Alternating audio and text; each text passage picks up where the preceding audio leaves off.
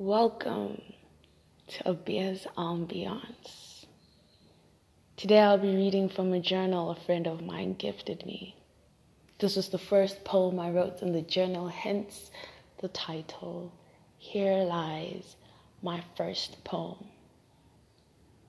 Here lies the first words I have written from my mind. They remain silent on the lips of those who recite them for they have been molested by those who feel inclined to share their opinions.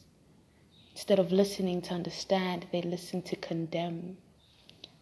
So here lies the words of every emotion buried, their perspective on matters never mattered, the residue of their relevance ferried to the nearest furnace to burn in the hell they spawned from.